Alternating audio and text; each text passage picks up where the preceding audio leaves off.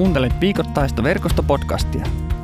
Olemme evankelis-luterilainen seurakuntayhteisö ja toimimme pääkaupunkiseudulla yhteistyössä paikallisseurakuntien kanssa.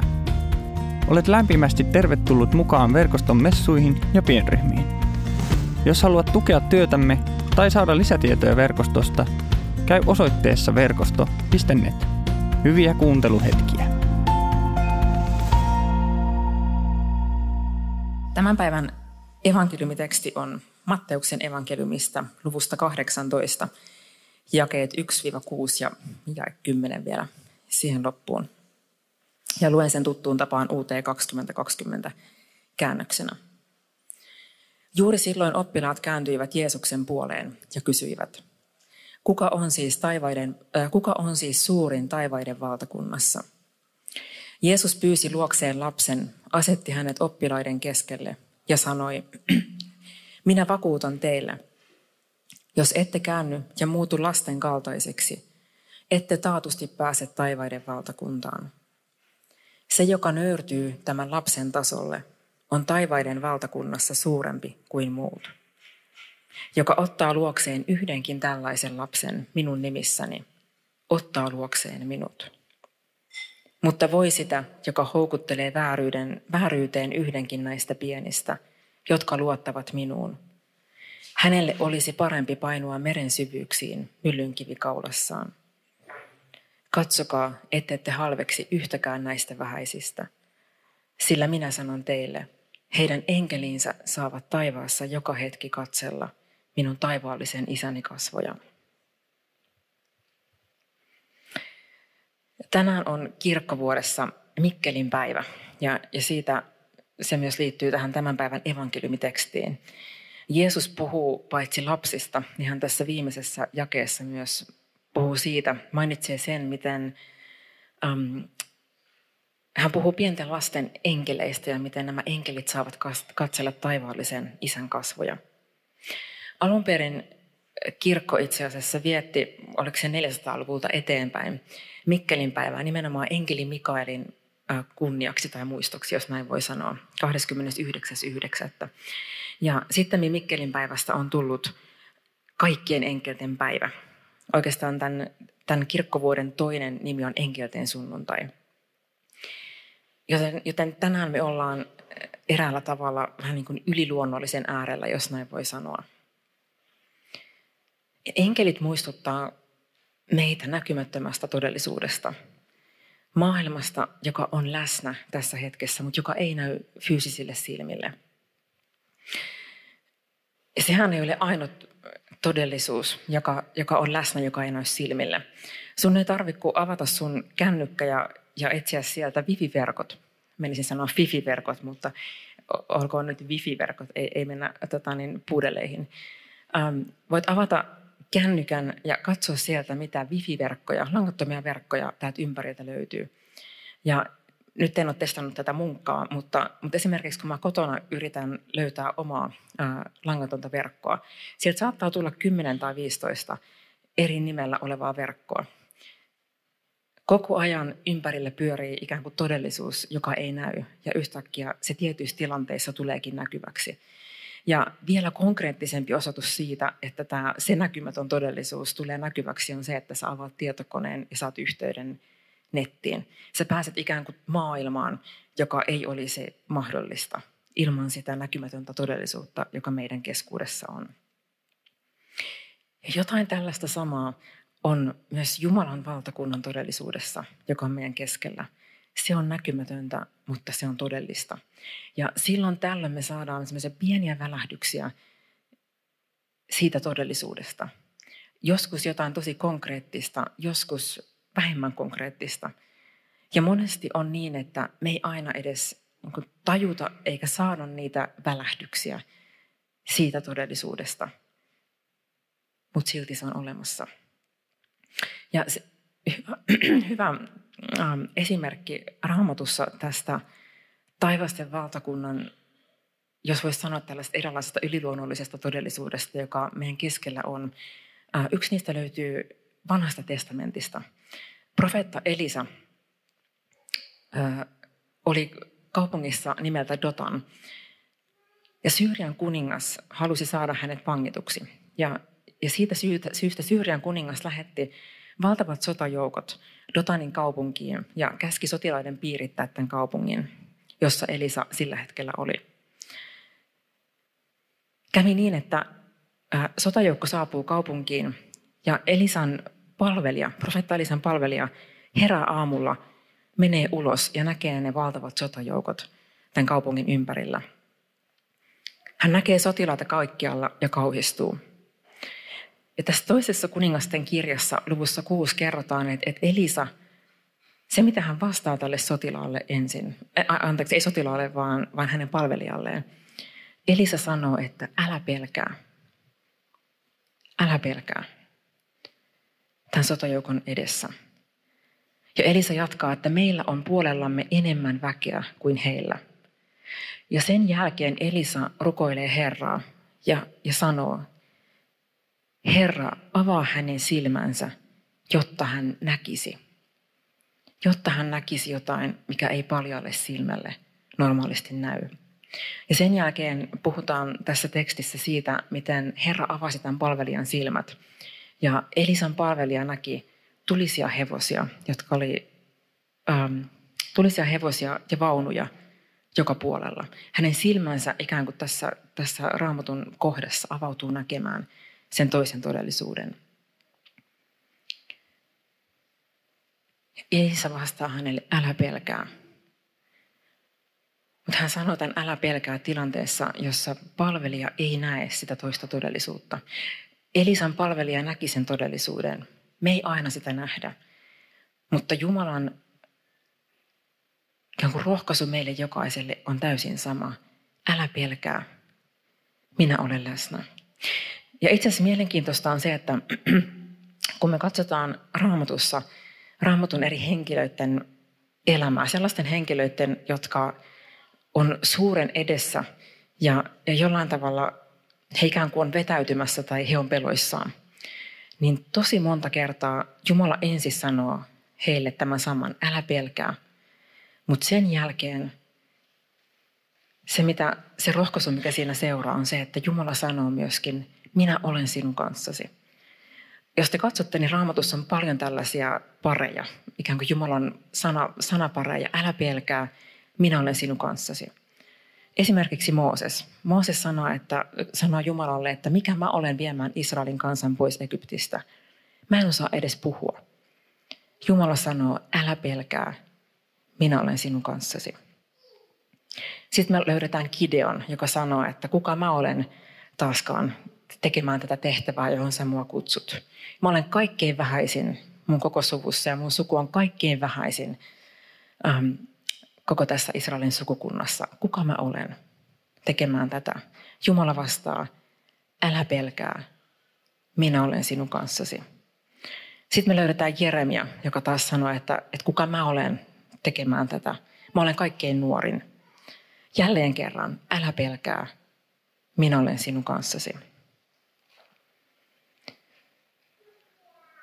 Mitä me löydetään Jeesus sanomasta opetuslapsille? Aivan viimeisinä hetkinä, kun hän on vielä maan päällä, hän lähettää opetuslapset kaikkeen maailmaan, antaa lähetyskäskynsä. Ja Jeesus sanoo opetuslapsille, minä olen teidän kanssanne kaikki päivät maailman loppuun asti. Taas sama rohkaisu, minä olen teidän kanssanne kaikki päivät. Hän sanoo sen opetuslapsille, mutta hän sanoo sen kaikille opetuslapsilleen, jokaiselle meille täällä tänään. Älä pelkää, minä olen sinun kanssasi. Kaikki päivät. Ja se pitää sisällään myös tämän päivän. Se pitää sisällään huomisen, se pitää sisällään joka ikisen päivän tästä eteenpäin. Ja mä ajattelin, että tämä on hyvä muistutus siitä taivasten valtakunnan todellisuudesta. Jumala haluaa puhua meille tähän hetkeen sitä, että mä olen sinun kanssasi, älä pelkää. Vaikka me ei aina olla niin kuin Elisan palvelijat, meidän silmät avautuu ikään kuin näkemään ne kaikki mahdollisuudet ja se Jumalan käsittämätön kaikkivaltius kaikki ne mahdollisuudet, joilla jotenkin se hänen rakastava todellisuutensa, joka, joka tässä on läsnä. Vaikka me ei aina koeta sitä konkreettisesti, niin hän vakuuttaa meille, että hän on meidän kanssa kaikki päivät maailman loppuun asti. Ja tosiaan me ei aina nähdä sitä, niin kuin mä puhun tuosta wifi-verkoista, langattomista verkoista, joiden, joiden ikään kuin ilmentymää me ei aina edes nähdä. Me voidaan niin kuin tietää ja arvailla, että, että niitä verkkoja löytyy täältä. Mutta tässäkään hetkessä me ei voida, me ei voida nähdä niitä.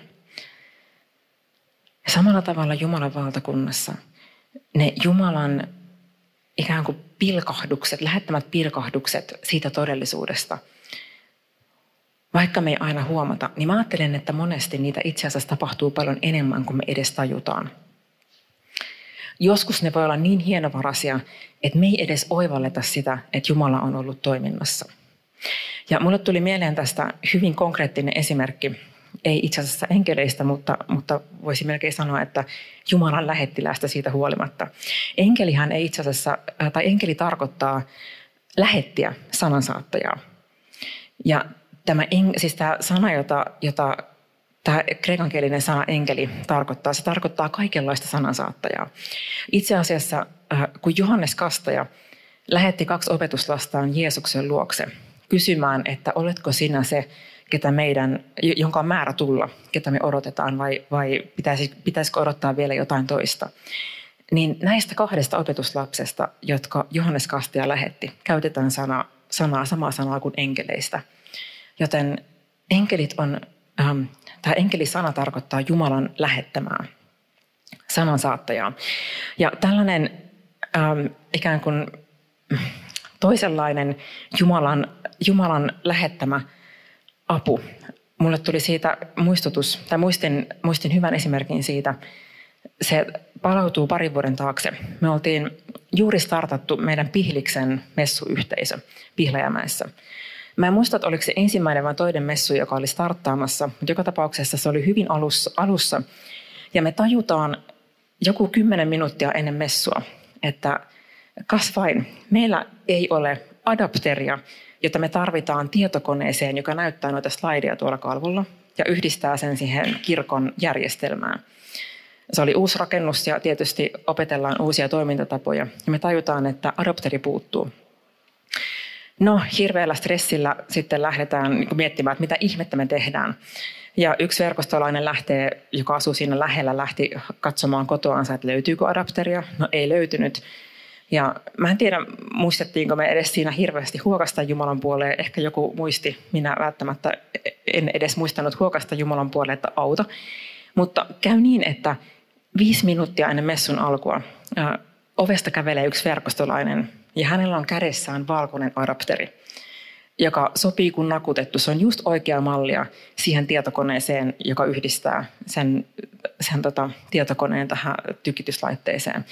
Ja hän sanoi, että hän lähti kotoansa meidän messuun ja hänen, samalla kun hän menee siitä eteisestä, on eteisessä, niin hänen silmänsä osuu semmoisten ylimääräiseen adopteriin.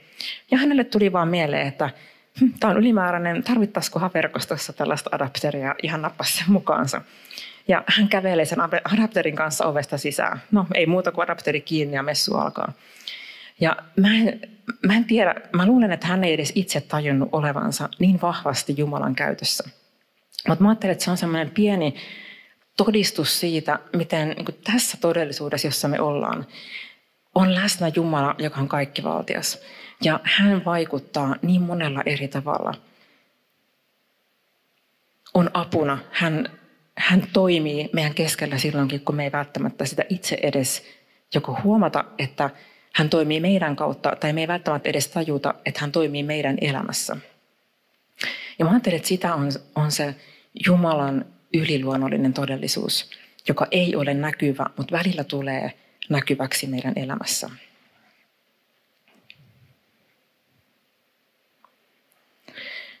Se, että me eletään näkymättömän todellisuuden keskellä, siinä on oma haasteensa. Yksi haaste on juurikin se, että meidän arjessamme unohdetaan se, että meidän keskellä on läsnä tämä Jumalan ihmeellinen todellisuus. Koska meistä nähdä, se unohtuu niin helposti. Mutta itse asiassa toinen haaste, minkä se meille antaa, on se, että monesti me saatetaan kyymistyä ja ajatella, että tämä todellisuus ei tää, tällä hetkellä ei ole olemassa tai se on mennyttä tai se ei toimi, koska me ei vaan kyetä sitä aina näkemään. Mulla oli tuossa muutama viikko sitten, tein kotona puutarhatöitä ja mun täytyy tunnustaa, mä, mä rakastan kit, kitkeä, siis mä rakastan kitkeä, tehdä kitkeä, siis en mä tiedä mitä se on, kitkemistä. Se jostain syystä on tosi terapeuttista.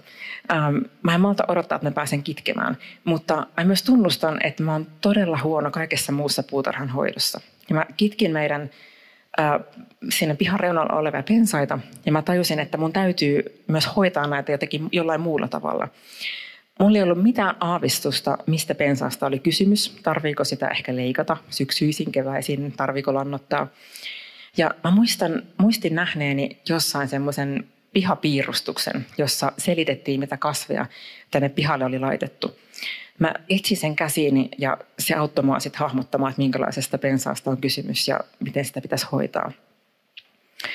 Mutta samalla mä löysin ison nipun kaikkia muuta tietoa, jota omaan kotiin liittyy. Siellä oli kaikenlaista, kaikenlaista tämmöistä huonekorttia, missä kerrottiin, että minkälaista maalia seiniin on käytetty ja minkä merkkistä kaappia sinne on laitettu. Ja, ja niin kuin monenlaista erilaista tapaa ikään kuin lähestyä sitä meidän kotia, jos näin voi sanoa. Ikään kuin se koti on, se on ikään kuin täynnä erilaisia karttoja, jotka lähestyy sitä asuntoa eri näkökulmasta. On sähkökarttaa, joka kertoo, missä sähköjohdot menee.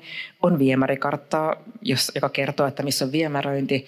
On pihakarttaa, joka kertoo, minkälaisia kasveja on. Ja on huonekorttia, joka kertoo, minkälaista maalia on seinässä. Ja jokainen niistä kartoista on totta.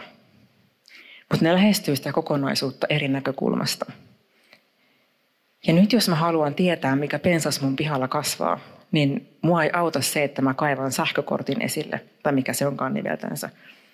Tai jos mä haluan tietää, minkälaista maalia seiniin on laitettu, niin mä en taas hyödy siitä pihakartasta. Mutta se ei tee niistä kartoista yhtään vähemmän totta tai vähemmän tärkeitä. Ja itse asiassa, jos mun kodista löytyisi ainoastaan pihakartta, niin mä olisin pulassa. Koska mä tarviin sen ymmärryksen kokonaisuudesta, josta se koti koostuu. Ja mä ajattelen, että yhtä lailla hengellinen todellisuus, jos me heitetään se romukoppaa, ikään kuin se Jumalan yliluonnollinen maailma, joka meidän keskellä on. Jos me heitetään se romukoppaan ihan vain sen takia, että me ei uskota siihen, tai me ajatellaan, että, että tätä on niin vaikea ymmärtää tai vaikea hallita – että et mä en halua olla tekemisissä sen kanssa, niin meiltä puuttuu yksi kartta siitä kokonaisuudesta. Mutta toisaalta, jos mä keskityn vaan siihen yhteen karttaan ja mua ei kiinnosta mikään muu, niin yhtäkkiä mä oon yhtä lailla epätasapainossa sen kokonaisuuden kanssa. Ja siksi mä ajattelen, että meitä kutsutaan, kun me tullaan Jumalan eteen – Meitä kutsutaan myös niin kuin, lähestymään häntä ymmärtäen ensinnäkin, että me ei ymmärretä kaikkea. Ja toisekseen pyytäen häneltä sitä, että, että Jumala auta mua ymmärtämään, mitä sä tahdot mun ymmärtää. Ja itse asiassa, kun Jeesus puhuu fariseuksille, Jeesus sanoo heille Matteuksen evankeliumissa, te kuljette eksyksissä, koska ette tunne pyhiä kirjoituksia ja Jumalan voimaa. Koska te ette tunne pyhiä kirjoituksia ja Jumalan voimaa. Ja itse asiassa tämä sana voisi oikeastaan kääntää, että te eksytte pois oikealta kurssilta, koska te ette tunne kirjoituksia ettekä Jumalan voimaa. Ja mä ajattelen, että tämä lause jotenkin tosi hienosti kuvastaa sitä tasapainoa, johon meitä kutsutaan Jumalan valtakunnassa – niiden monien erilaisten näkökulmien ja lähestymistapojen kanssa, jolla me voidaan, ähm, jolla me voidaan katsella Jumalan valtakuntaa ja joista tämä Jumalan taivaallinen yliluonnollinen todellisuus on yksi palanen. Meillä on käsittämätön Jumala, yliluonnollinen Jumala, ihmeellinen Jumala. Jumala, jota me ei koskaan täysin kyetä ymmärtämään. Me ei koskaan saada täysin kiinni siitä, että mitä kaikkea jossain taivaallisissa tai, tai tässäkään todellisuudessa tällä hetkellä tapahtuu. Mutta siitä huolimatta Jumala on valinnut ilmasta itsensä. Ja hän on tehnyt sen Kristuksessa. Me saadaan pieniä välähdyksiä siitä, minkälainen Jumala on, minkälainen hänen sydämensä on. Ja psalmissa kahdeksan sanotaan tosi kauniisti, mikä on ihminen? Kuitenkin sinä häntä muistat. Mikä on ihmislapsi? Kuitenkin sinä pidät hänestä huolen.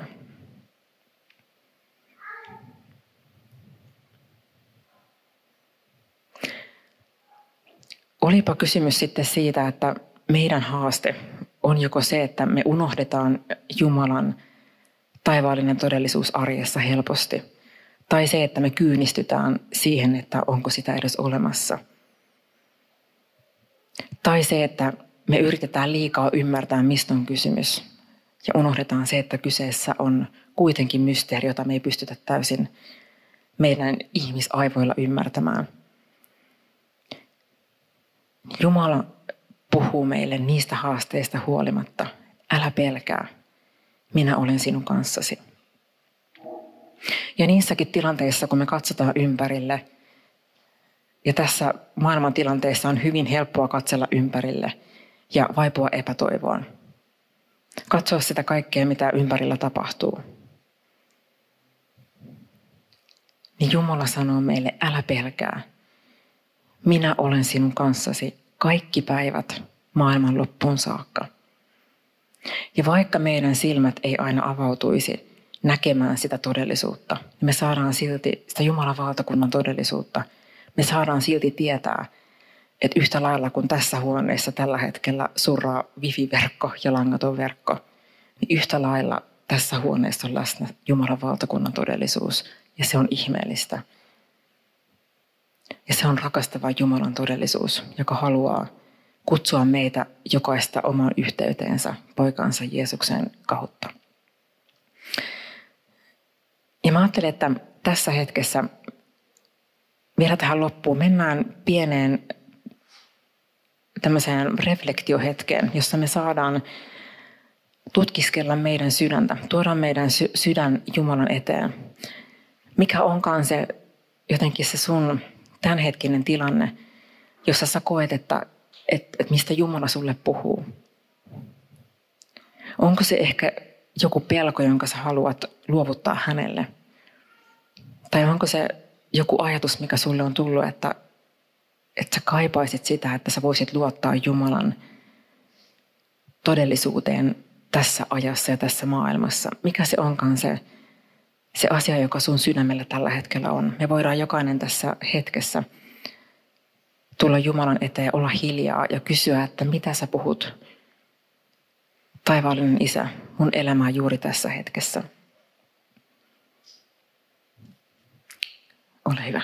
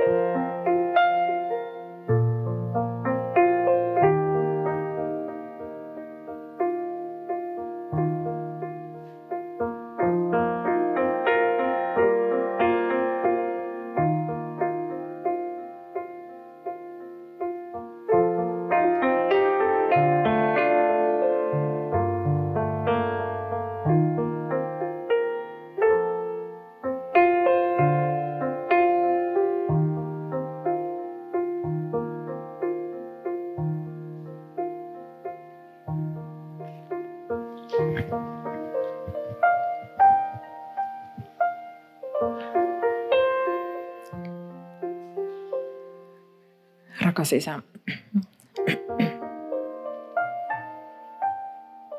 on niin paljon asioita, joita sanat ei tavoita, joita ymmärrys ei tavoita. On ihminen, joka on niin pieni. Ja sinä, Isä, joka olet niin suuri.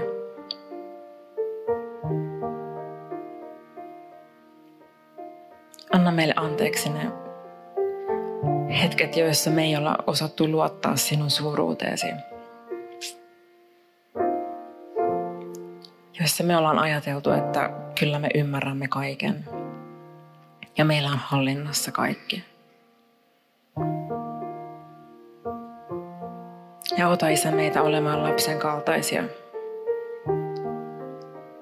Sinun lapsia, jotka luottaa huolimatta siitä, mitä me nähdään tai mitä me ei nähdä.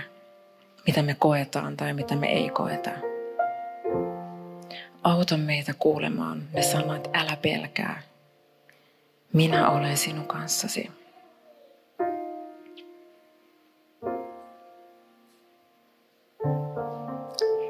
Esa, kiitos siitä, että me saadaan jättää tässä hetkessä kaikki meidän kuormamme sun käsiin. Saadaan kantaa myös meidän rikkomukset. Ne tilanteet, joissa me ollaan toimittu väärin, nostaa ne Isä sun eteen ja pyytää anteeksi antoa sun armoasi. Ja sun pojassa Jeesuksessa Kristuksessa sä julistat meille ihan kaikista rakkautta. Horjumatonta rakkautta. Kiitos siitä, että me saadaan uskoa kaikki meidän synnit anteeksi annetuiksi. Isän ja pojan ja pyhän hengen nimeen. Amen. Kiitos kun kuuntelit verkostopodcastia. Seuraa meitä somessa ja tule mukaan verkoston Jumalan palveluksiin ja pienryhmiin. Lisätietoja löydät osoitteesta verkosto.net.